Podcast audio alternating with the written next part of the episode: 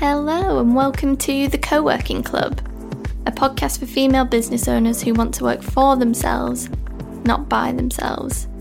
I'm your host, Jessica Berry, and each week I'll be chatting to a new guest all about the realities of running your own business, sharing tips and tricks for dealing with the loneliness and isolation that comes with working from home, as well as discussing the benefits of building community through co working. So, what are you waiting for?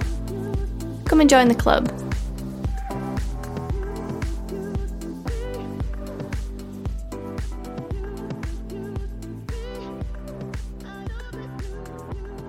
Hello, and welcome back to this week's episode of the Co working Club. I'm so happy to have you joining me today, and I'm really excited to be sharing a guest interview.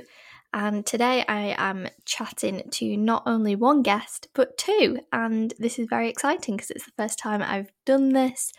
But yeah, today I'm going to be chatting to Jess Sims and Laura West, who are the founders of The Doers. And if you're not familiar with them already, The Doers is a brand marketing consultancy which is powered by a collective of freelancers. So they take a very flexible and impactful marketing approach, which is amazing to see. And in this episode, I chat to Jess and Laura all about the decision to go into business together as friends, the bumps that they've encountered along the way, including a quite literal bump as Laura found out she was pregnant just a few months into setting up the business, and as well as how they managed to remain friends first and business partners second. Jess and Laura share so much amazing advice about what it's really like to go into business with a friend and if you're thinking of maybe doing this or you've always dreamt of doing this, this might kind of show you some of the realities um, and kind of a behind the scenes look at what it's really like. I really hope that you enjoy this episode. The audio isn't the best in some parts, but I hope it's not too distracting. And yeah, without further ado, here is the interview. Hi, Jess and Laura. Thank you so much for joining me today. This is my first double interview, so very excited. We are very excited to be here. Yeah, excited to be here and to be the first double interview. Very good. Yeah. So, do you want to just start by telling us a little bit about yourselves, your career histories, and the background behind your business? Yeah. So, I'll kick off. I always had a desire to be creative with my career. Um, so, I chose to go to quite creative university to really give me that kickstart and went to the University of the Arts London, which specifically was London College of Fashion. Um, and I ended up doing a course called Fashion Promotion, which, despite its name, it wasn't actually anything to do about fashion and clothes. It was more about trends, consumer behavior, and really how to tell a good story. Mm-hmm. And there were three pathways within that. So there was PR, journalism, and broadcasting. And then in year three, we specialised in one discipline, and I chose broadcasting with the view to work in TV production. So I then graduated um, and suddenly realized that anyone trying to break into the TV industry had to know someone who knew someone. And at that point, I knew nobody. so it wasn't great. Um, and I was freelancing. And I think freelancing at 21 is bloody hard. Mm-hmm. Um, and it just wasn't as easy as I thought it would be. And whilst I got a fair few jobs on some pretty interesting shows, um, I worked on the Paul O'Grady show where I got to meet lots of celebrities, which was really fun. um, I worked on a cookery show that was filmed in the Hamptons in New York, and I was out there for a couple of months. Um, and I worked on a couple of children's TV shows as well, and then just some general assistant work at production houses.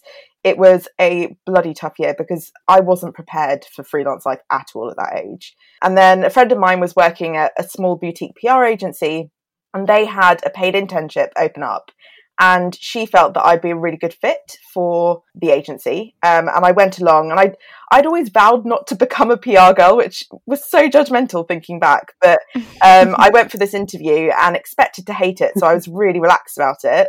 Got on really well with the team, and by the end of that day, I had a position there. Um, and then I left about four years later to help bring the American furniture retailer West Elm over to British shores. And I was with West Elm for almost five years. And whilst American corporate culture definitely wasn't for me, I learned a huge amount, made really incredible contacts, and I guess gained invaluable experience that led me to wanting to give freelancing another shot. And I guess that's when the concept of the doers came to life, which is almost two years ago now.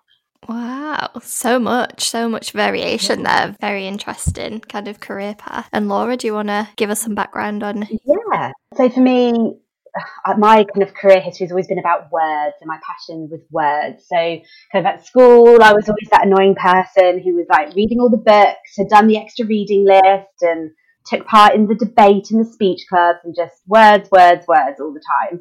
Um, and then I went off to study literature at uni, um, and whilst there, stumbled across a summer internship in PR. And went and did that in London, and absolutely loved it. The kind of creativity, the variety, and I got to do a lot of talking and a lot of writing, um, and a few fun events thrown in. Which, when you're yeah, 20, fantastic and so exciting. So after uni, I then decided to go full time into PR and started working in a big PR agency in their um, public sector and behavioural change team. So quite serious stuff. I was working with the Department of Health, DEFRA, the Foreign Office. Um, but one of the things I really enjoyed was taking the kind of dry news stories, something quite serious, and kind of turning them around a bit and making them quite engaging for a more consumer, mass market audience, and finding ways of telling stories to people that might not read them normally. So that kind of led me over to the consumer team where I worked on all sorts of stuff health, beauty, food, drink, condoms, hair care, all, all sorts of stuff. Um, but one of my main frustrations I found when I was in agency was like the sign off processes and the number of brilliant ideas that would come up from various brainstorms that would never see the light of day because it went down, you know, the decision making process and all the sign off and it, you know, never got the go ahead or people were too nervous to give it a try and I started to feel a bit like a tiny, tiny part of a big machine and felt I could there was more impact to be had. So I, I moved in house, worked at a really great charity called Maggie's, who create beautiful cancer support centres across the UK. And here my role was less PR, much more brand building, and I was able to see how all the different parts of marketing came together and knew I didn't want to do kind of just PR again. Um, I really liked working across digital, social media, being involved with the fundraising team. Um, but even here, I still felt a little bit frustrated with like having an idea and it never going anywhere. And I mm-hmm. always felt like I was playing it, playing it a bit safe and underselling a bit what I did. Um, so when the like, Jess came to me with the ideas, idea of the doers, and the kind of thought of being able to do our own thing and actually having ideas and running with them was really exciting. Um, so yeah, so we got talking and then launched into the doers. Amazing. So interesting to hear both of your backgrounds and how they come together as well. So in this episode, we're going to be chatting quite a lot about going into business with friends. So you've touched on you've, you've started the doers together, but how and when did you first meet and become friends? So we actually met at work. We worked together at that first PR agency that I started at, and I always laugh about this now, but Laura, in fact, managed me. Ah. But we actually just clicked from day one, like both professionally and personally. We just got on really, really well. And like a lot of our colleagues and clients would turn around and say, You are the yin to each other's yang. And that's something that thankfully still rings true today um, and is definitely kind of the basis of our both friendship and business. Mm-hmm. Yeah, definitely. I think even when, yeah, we, we, when we worked together, Jess was creative but ne- needed needed a bit of bit of guidance, and I was very much kind of strategy focused and organisation. So the two came together really nicely, and then we went our separate ways from the agency, and actually was, our friendship kind of grew and grew from there. So we still saw each other pretty regularly and ended up living quite near each other in, in southwest London. Jess was at my wedding. Um, she's been like really hands on with all of my kids. Um, they actually call her Auntie Jessie, so she's basically, oh. basically like feels like her sister and an auntie to the kids. Um, yeah, she comes over. We've had Christmases together. She basically has keys to my house and lets herself in. Um, so our friendship kind of has grown and grown really over the last kind of four to five years. There's no escaping me. Especially not now. Especially not now. So you touched on that Jess kind of approached you with the idea of the doers, but where did kind of the idea originate from? And did you always know you wanted to work together? Is it something that you chatted about kind of leading up to it? So we had both worked at traditional agencies and then similarly both worked in house where we employed traditional agencies. And both of us recognized that the old fashioned kind of agency model just didn't work anymore. So I went freelance having left West Elm, and at the same time, I was seeing so many peers who had just incredible experience behind them all going freelance as well. I had built a relatively good base of clients, but I really missed kind of working with people and you know, I was talking to other freelancers who were all kind of feeling the same thing, and I just thought there had to be some kind of happy medium. And at the time, I called my freelance business Jess Does because I was a multidiscipline marketeer, so I didn't quite know what direction I wanted to go in. Um, and then I woke up one night and had this, what, what I like to call my 3 a.m. moment, uh, which Laura always takes the piss out of me for. but the word the doers came to my mind at 3 a.m. And I went round to Laura's the next day and I kind of posed it to her with that name. And it kind of flowed from there. Yeah, I think at the time when Jess had this 3 a.m. moment, um, I was on maternity leave with my second baby, Oliver. And he was quite a tricky baby, and I was having quite a tough time with it. And Jess had been coming around quite a lot, helping me out, giving, letting me have a bit of a break, and kind of at the same time talking to me about her freelance clients and kind of we were kind of talking through some of the problems she was facing and she was using me as a bit of a sounding board. And a few times she was saying, Come on, join me, we could do this together. And I was like, oh, there's no way. Like my confidence was really low. Child, I was like, childcare costs. There's no way I could go freelance, and I don't think I really had the the headspace to think about it properly. Then she, yeah, then she came up with this doers idea, and I thought, oh, this has got legs. And we we started talking about it more and more, and I couldn't stop thinking about it. Mm-hmm. Then I went back to work actually for a couple of weeks, still couldn't stop thinking about it and then decided, you know what, let's do it. So I, I, called Jess and said, I'm in. Let's like really talk about what the doers could be and put some shape to it. And I, th- I think I'd also my confidence had come back a little bit going back to work. You suddenly realise after having a baby, I am capable of doing things other than nappy changes and playing peekaboo. Uh, your brain comes back suddenly, so my confidence came back, and I kind of just had this feeling that oh yeah, I've been underselling myself and shrugging off what I did, and I actually wanted to do something that excited me and challenged me again, and something I'd learned from, something that I'd be proud of, and something that my kids would be proud of when mm-hmm. they're older. So yeah, so we kind of went from there, started talking about it, and made it happen. What I loved most about how it all happened was how naturally it came about. And I always knew that Laura would make a great business partner because she's great at all the things that I'm not good at, and vice versa. So you need to have someone who really complements yeah. your skill sets for it to properly work. And I knew that she would be the one to make that happen. Mm-hmm. And I also knew from a personal level, she really needed that challenge. So I knew from a, you know, the friend side of things that it would be the right next challenge for her. So it kind of worked on both levels. Yeah. And in these kind of early stages where you were talking about what the doers could become, did you ever feel apprehensive about going into business with a friend? Did you have any reservations at all? Um, I don't think we had any apprehension about it because we had already worked together previously. Mm-hmm. And I knew, I mean, Laura, I'm sure agrees, but I knew our friendship was strong enough to really take it. And because we knew each other what each other were like professionally there weren't going to be any surprises along the way yeah. Yeah that, that's exactly what i was going to say. Like we knew what it was like to work together and our friendship had grown from there. Mm-hmm. I, I knew what jess was good at and what she needed help with and, and she I, I, knew that she understood what i'm good at what i enjoy and what i'm not so good at and where i need pushing. And i think we, yes we know each other's strengths and weaknesses professionally but also the personal level had helped so I understood when things were happening with Jess, and she totally understood the kind of push and pull of my family's life. Um, so we were able to kind of help each other and pick up the slack and understand what we were going through beyond work. So I think that balance of the two didn't I didn't feel too apprehensive about working together. Yeah, I guess when you have developed that friendship in a professional setting, like you said, you know mm. how each other works, and and in that sense, it might mm. be quite different. I guess if there's a friendship that's been formed away from work, I hadn't worked together. Yeah, yeah, exactly, and you're kind of learning all these things for the first time, I guess. And yeah, exactly. Whereas we, yeah, we found there were, well, there hasn't been any surprises. We knew what to expect, and um, that's why it's worked. I think.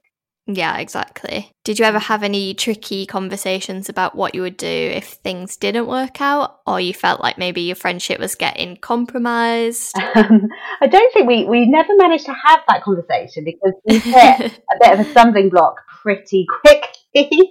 so we've been it's only about what two or three weeks into us starting the doers, and I found out I was accidentally pregnant with baby number three. yeah. Like fantastic timing. I've just had, you know, just quit a job and started something from scratch. Oh, wow. um, and it was so early on in for the doers that we hadn't really got to that point of discussing yeah, what would happen if one of you know maternity leave or just ta- how we generally take tackle like time out.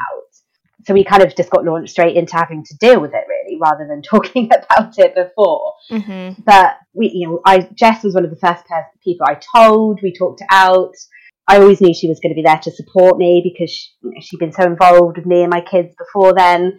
Um, but I also did feel pretty guilty, you know, kind of worrying that she'd have to carry the you know, strain of the business for a while whilst I was, you know, right at the end of my pregnancy and beginning of having a newborn and how that might impact our friendship as well as our working relationship. Mm-hmm. But but at the same time, like Jess, is, like she knew my kids. She'd seen me at my worst after baby number two, so I knew she understood and she'd be there to support as much as she could.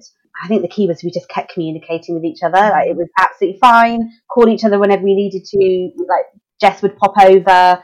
Uh, like we'd you know cry on each other's shoulders about their lack of sleep or clients being difficult and I think kind of ultimately we came through it stronger than we might have if we hadn't had an obstacle up front because we Mm. kind of had to lay it all out and deal with it so early on. It's, we've just grown from there instead of having to do a lot of what ifs and maybes. We just got on with it really. Yeah, I, I completely agree. And I think if we ever started to notice any cracks in our Mhm. friendship, I think both of us would feel comfortable enough to have a very real conversation about it. And we know each other so well that we know when something's up. And, you know, it's little things like we're even on the same cycle. Like, we, know, we know how each other are going to be at any given time of the month. So we, we really know each other inside out. So it, it wouldn't be, I think we would both be willing to sacrifice the business if we ever felt our friendship was being impacted. But I don't think we would ever get to that point. Yeah. I think that's absolutely key, isn't it? When you're going to be put into a, intense situations, both kind of work and personally, as you've just mentioned. So, yeah, really important. So, you touched on earlier how you have kind of very different skill sets. Mm. Did this mean that you naturally fit into different roles within the business? Yeah, so the plan was that I would lead on creative strategy, the implementation of that, and kind of more creative client liaison. And then Laura would lead on business admin and managing our freelancer collective. I'm quite scatty, I'm more creative, and I kind of thrive from finding creative solutions to things for clients. Whereas Laura's the most organized person I know who has a very deep passion for spreadsheets. I mean, there is a spreadsheet for pretty much everything um, and she has a very methodical solution to every problem. So we kind of balance each other out in that respect. hmm I think I'm quite good at kind of going, okay, let's take a step back. Like we'll work this through and kind of yeah, tackling things from a different angle. It does make me sound quite boring, but I do have I do have the odd good idea here and there too. But You do. we always like to celebrate it when they come through, but they are there sometimes. but yeah, I think that's why we work well together, is because we, we do have different strengths and weaknesses, and things we enjoy are slightly different as well. So we generally know what we're good at, and we stick in our lanes most of the time. But we also there is some overlap inevitably, and you know picking up picking up slack here and there where we need to. But I think yeah, generally Jess brings the creativity, and I always make sure I make sure there's consistency, and I think you can't run a successful business without, without both of those things and that's why we work so well together mm. Yeah, definitely. Oh my gosh, I wish I had someone picking up on the things I wasn't so good at. so, what does a typical working day look like for both of you? Would you usually work together? Maybe pre lockdown, this is. Do you have the same working routines? I guess you have big differences in terms of Laura, you have children, Jess, you don't. Yeah. How do you kind of manage that? So we've always worked remotely, so either from one of our houses or various cafes around London. hmm I tend to work best in the evenings, so I often stretch my days to work for the hours that I'm most creative in. And Laura can attest to this, but talking to me about just about anything before 10:30 a.m. is never going to be productive. Um, so I make I make my day work for me. yeah and I, I generally yeah, work my day around my kids and I'm definitely not so productive in the evenings because I'm just too tired um, Mhm. so there, there are the odd days where I like pick my laptop up again after bed and bath time but my hours are much more kind of nine to five Yeah. but, and it, but it kind of works like Jess quite often will have like a big splurge of creativity and bashing things out in the evening and I like I can see things popping up but it doesn't matter I, I know she doesn't need me to respond to them so Mhm. I'll look at she knows that she'll bash through a load of things and then I'll look at it in the morning so even though our kind of working patterns are slightly different there's a big chunk of time in the middle of the day where we're both on it So that's good. And then, yeah, it doesn't seem to have too make too much of a problem that we have different creative times of day. And actually, yeah, we, we live really close to each other in Tooting. So that's been quite helpful. So we can work separately or we could be like, oh, this isn't working. Do you want to come over? And we could quite easily kind of get to each other's houses. Mm-hmm. And we also, we actually came up with something called We Don't Do Lonely Days. So this was something pre-lockdown that we were hosting every month. We'd work with a company called Anko, who um, kind of do like pop-up almost freelancer working across London. So you'd be able to book your table for the day in a cafe or a bar or a hotel and kind of mm-hmm. know that you were you that you didn't have to feel guilty that you weren't ordering lots of food and drink and you weren't going to be asked to leave with your laptop. So yeah, so we would ho- host those once a month, which would bring kind of our collective together. So we have, we always knew we had that big touch point once a month. We could see all the freelancers we work with, chat, work alongside each other, answer each other's questions and problem solve together. Mm-hmm. So that, that was something that really worked for us was always kind of building towards those days as well. And then I guess I guess working together, we'd always try and make sure we're working physically together at least once a week. Yeah. And it's usually on a Monday, and it does tend to include wine, but yeah, the creative juices flowing. Sometimes the Pilates class, mostly wine. yeah. Oh, that sounds lovely. Such a great way to um yeah, kickstart the week. Yeah. So, how have you kind of found the past three, four months since we've been in lockdown? How have you managed to stay feeling quite connected as founders during this time? Mm. Although, if you used to working remotely, I guess this is quite a typical approach. yeah, for, for us professionally, not much has changed. Um, we were already well equipped to work remotely, and you know we've been doing that for such a considerable amount of time that mm-hmm. it wasn't really a transition for us to get through. But for me personally, what I've really struggled with the most is not being able to escape my house. Yes. Because when you work in an office, you have to physically leave your house. And, you know, most people hate their commute, but they do have to get out and about. And the kind of, when lockdown started, they all were spending more time at home. And that was a bit of a novelty. Whereas for us, we were spending time within our workplace without having any kind of ex- escape, mm-hmm. like, you know, say for every freelancer and that was you know for freelancers that's our chance to really switch off. So being able to go to a cafe go for drinks go to the pub whatever it might be was stripped away from us. And that meant that i mean my laptop was open far longer than it probably should have been. Mm-hmm. my work days were stretched more than they probably should have been as well. And i guess it's only really in the last three to four weeks that i've really managed to, to get better at switching off properly and re- reclaiming my time Mm-hmm. It's so difficult, isn't it? Yeah. I've always found it difficult to end my day when there's not something, there's not a clear divide there. So it's yeah, really exactly. tough. I've always found that on a Friday, like particularly as well like the weekends i just find i don't yeah they just don't quite feel the same i don't really get that friday feeling yeah. anymore because there's yeah. not a definitive yeah. end to the week i suppose yeah and you, you, do have to be really strict with yourself when you work for yourself because mm-hmm. otherwise you can end up working every hour of the day because there is always something to do but uh, you know i was i was in quite a good rhythm before of scheduling a exercise class or you know meeting up with friends or something at a given time in the mm-hmm. evening so that i knew that my laptop had to be closed by then. Exactly. And that's been taken away. Yeah. So i guess that's been the hardest thing for mm-hmm, me definitely. Really missing um coffee shop working at the moment. Just mm-hmm. a nice mm-hmm. change of scenery. Yeah exactly. Yeah and it's like decompression. I find if you're yeah if you're if you're literally working in a room in your house you hit whatever time, you know, be it because you're looking after the children or it's just the end of the day and it's dinner time. There's no like decompression. You'll suddenly go from like work mind to family mm-hmm. mind mm-hmm. and there's no switch off in between. So normally I'd find, you know, I'd, I'd be walking to nursery to get the kids there or get jump on a tube mm-hmm. and I'd have half an hour, 20 minutes to kind of finish thinking about work, make a few notes on my phone, maybe things I don't want to forget.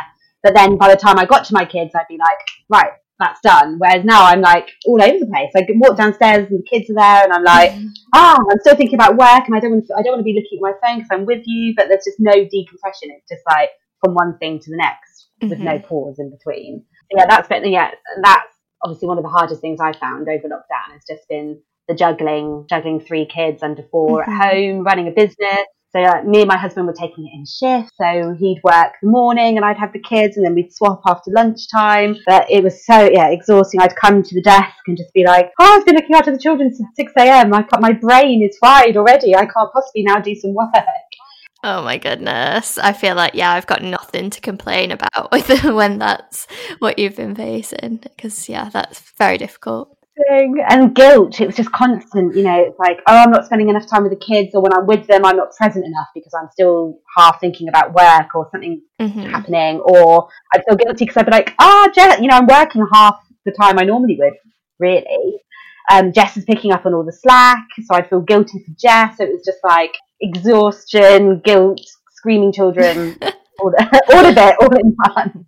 but, but like in terms of like connection, actually, I think it's been quite good. Me and Jess have spoken like every day, multiple times a day, mm-hmm. almost more than we did before lockdown in a way, really. Mm. Um, kind of quite structured in it as well. We kind of around 9.30, yeah. 10, we have a good catch up and kind of set, you know, what are you doing today? What can I help with? What do we what do we need to do together?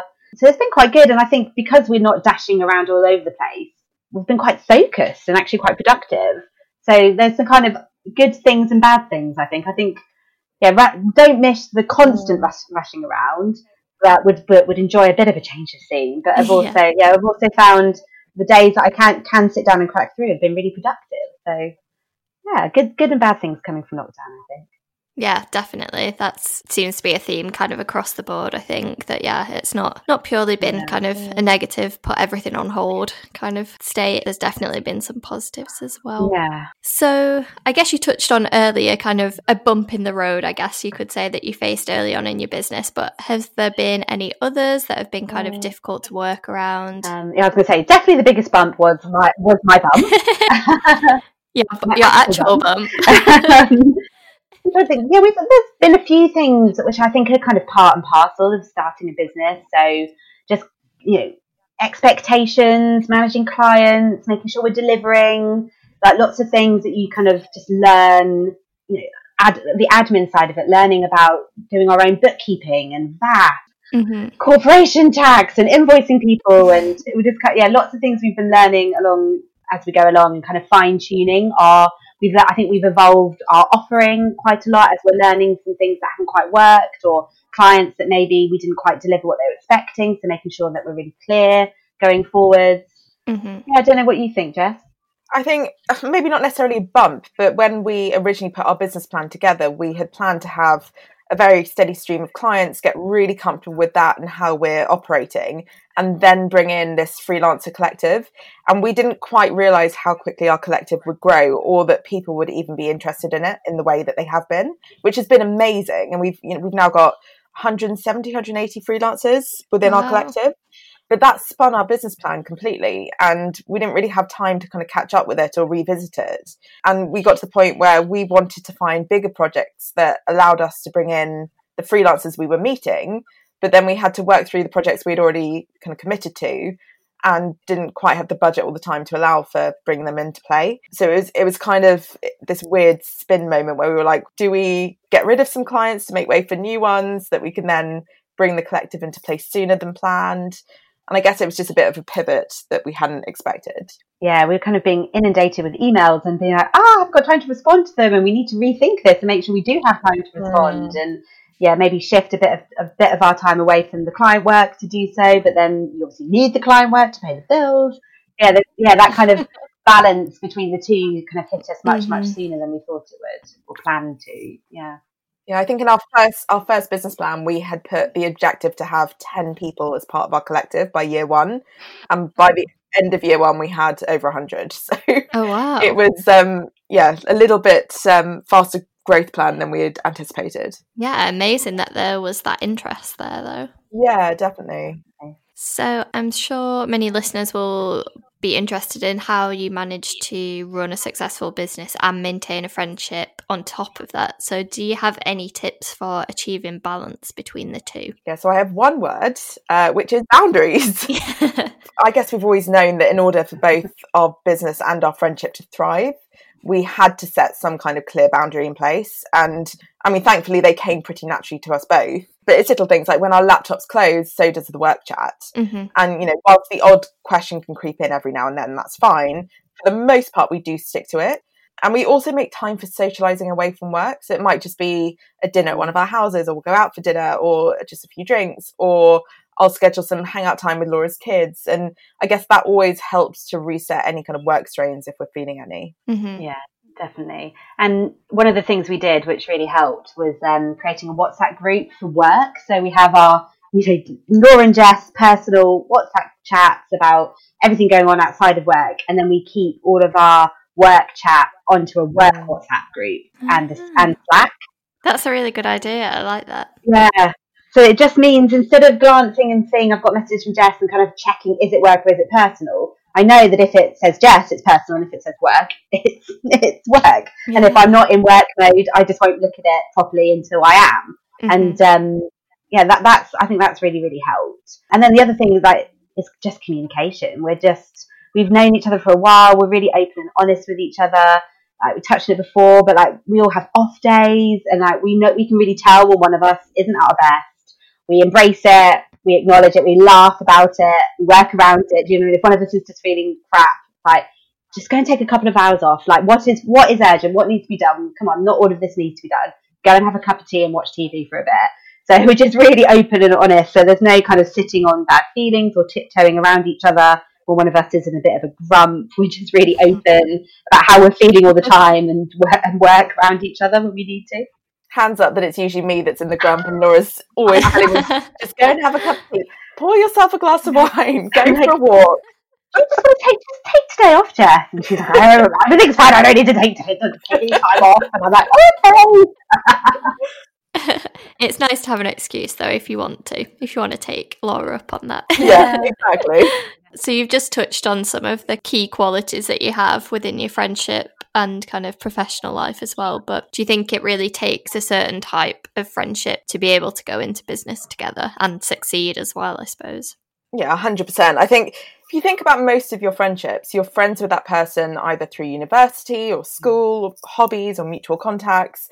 And whilst you probably know their personal lives inside out, you don't really have any idea what they're like professionally. Mm-hmm. And whilst we probably all strive for being the same person at work as we are at home, the reality is we're probably not.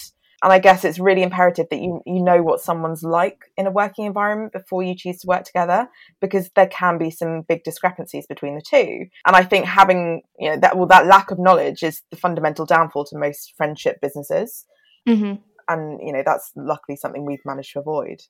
Yeah, that's so funny you say that because during lockdown, there's been so many funny memes and tweets about people being around their other halves or their friends, whoever they'd live with, exactly. and actually getting to see their work selves and like it's being like yeah. a completely different person, which is really funny. Yeah, and then you're like, you are you're that person. Oh, that. yeah, yeah. Well, I've been listening into some of um, my husband's conversations, and I'm like, wow, gosh, yeah. you, some of the words you use, I just I've never heard you say them before. You're so corporate. Very different.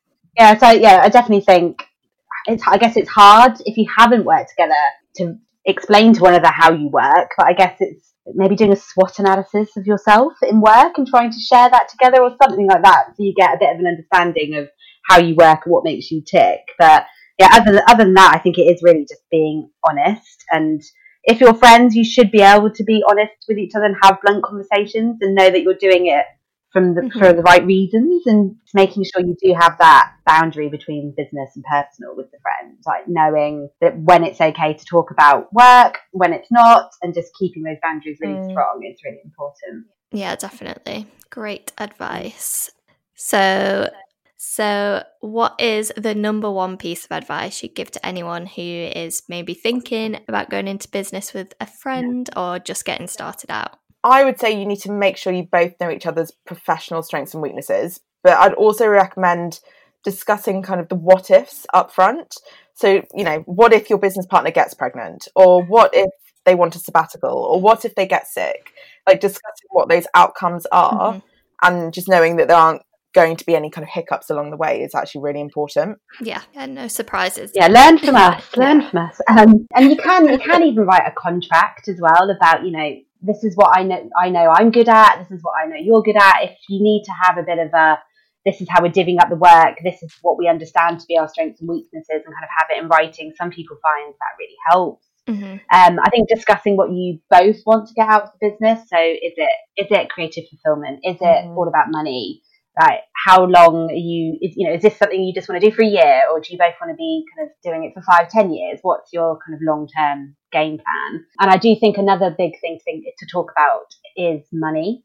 Mm-hmm. so i think it's really important to discuss this up front. So like what are your money situations like pre going into business? Like what sort of money do each, does each of you need to be making to pay the bills? What do you, you know what kind of money do you both want to be making beyond that um, and being honest with each other. You know, if you're a spender or a saver, so there's like no surprises when you're kind of working out the best way to meet each of your financial goals. Mm-hmm. So like with me and Jess, I'm a saver, she's a spender, but so we knew that, and we know when we approach, when we look at things, I'm going to be more conservative, and Jess is going to be a bit more splashy, and we kind of meet in the middle. But it wasn't a surprise because we knew we knew that about each other already. So I think it is important mm-hmm. to talk about your kind of money profile as well. Yeah, and I think on that point for us, the money piece is very different for the two of us. Yeah. Um, you know, I, I'm very reliant on my income, as Laura is, but in different ways, um, because she does have a husband that's also bringing in income as well. Um, mm-hmm. And I, I don't think Laura realised how much I necessarily needed the money at the beginning.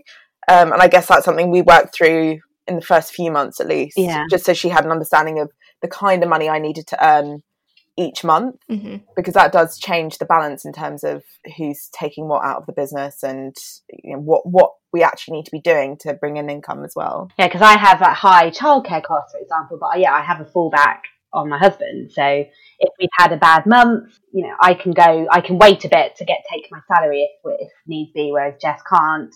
So we're kind of making sure we understood that one, early on and working that into our financial planning and salaries and all that stuff is, is like definitely something to think mm. about. I think sometimes friends are uncomfortable to talk about money and maybe mm. you know discussing what they might have earned before and how that differs. But I think it's really important to have that honest conversation up front. Yeah, definitely. Really important. And I guess if you're not comfortable having those kind of discussions, then you are probably not. Exactly, exactly. yeah, don't talk about it at the start, you'll definitely be talking about it at the end of month one. yeah, so, finally, the question that I'm asking all of my guests if location wasn't a factor, which three fellow business owners would you like to be in your co working club? And you can have three each. So, this is the hardest question. I mean, I think I, I, think I wrote a list of like 50 people that I thought of, and um, it was quite hard to condense it down. But I would say my three would be Sara Akwisombe, who is an absolute powerhouse. And, you know, I, I watched her career take off from day one, and she deserves every damn bit of success that she's getting right now. Mm-hmm. And it's, it's so great to see. But I find watching her Instagram stories, you just feel instantly inspired. Oh, yeah, definitely. So, yeah, and just having her around every day, I think, would bring a very good energy. Yes, I'm doing her um, accelerator program at the moment. Oh, are you? Yes, and it's oh amazing. Yeah, amazing so far. And we're literally in the first week, so yeah, she's incredible. I think my second, this is a bit of a geeky one, but would be Jane Manchun Wong, who, if you don't follow, you should follow her on Twitter. She is basically the person to follow for finding out whatever the next big thing is going to be on social media. Um, so she basically hacks all the social media channels. She's a professional hacker and she finds out what they're going to be launching next. So her updates really keep you at the forefront of kind of your social media games. When you're talking to a client, casually dropping in what could be launching next year for Instagram, mm-hmm. you know, it, it, works really well from a planning perspective. So I would love to see her hacking in action. and I think my final one would be Michelle Obama. Yes. There's, there's something about her that's just so inspiring. I just feel like she just put a massive smile on everyone's faces with everything she says. Yeah, definitely. Um, I think she's going to end up being our most suggested person. So. Oh God, I'm cliche. No, no, it's a great one. For me, I struggle with this as well because mainly I just feel like I can't think of people's names and I just go into like baby brain mode. Um, but I think for me, um, I would have Frankie and Steph from doing it for the kids podcast. Oh, I don't know yeah. if you know that one. Yeah, um, Yeah, so it's a community aimed at people that freelance or work for themselves around their kids. Mm-hmm. Their podcast is like 20, 30 minutes a week, and literally, I just laugh out loud every single week. I've never met them in real life, and I, but I feel like I know them already.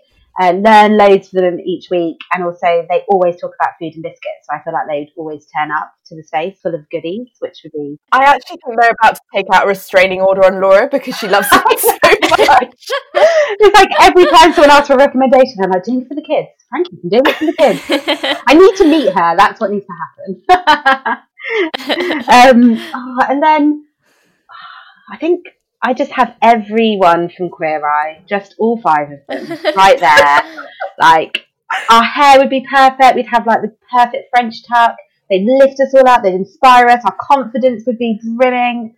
Brilliant. I th- so that basically means I've I've got seven people in my co-working club. So I'm I'm full. Cheat. That's quite all right. I'll let you off. Don't worry. and to end, you just want to let people know where they can find you online. Yeah, so we're basically the Doers UK on pretty much every channel, um, and then our website is thedoers.co.uk. Perfect. Well, thank you so much for chatting with me today. It's been lovely. Thanks so much for having us. Yeah, thank you for having us. It's been lovely. It has been a pleasure.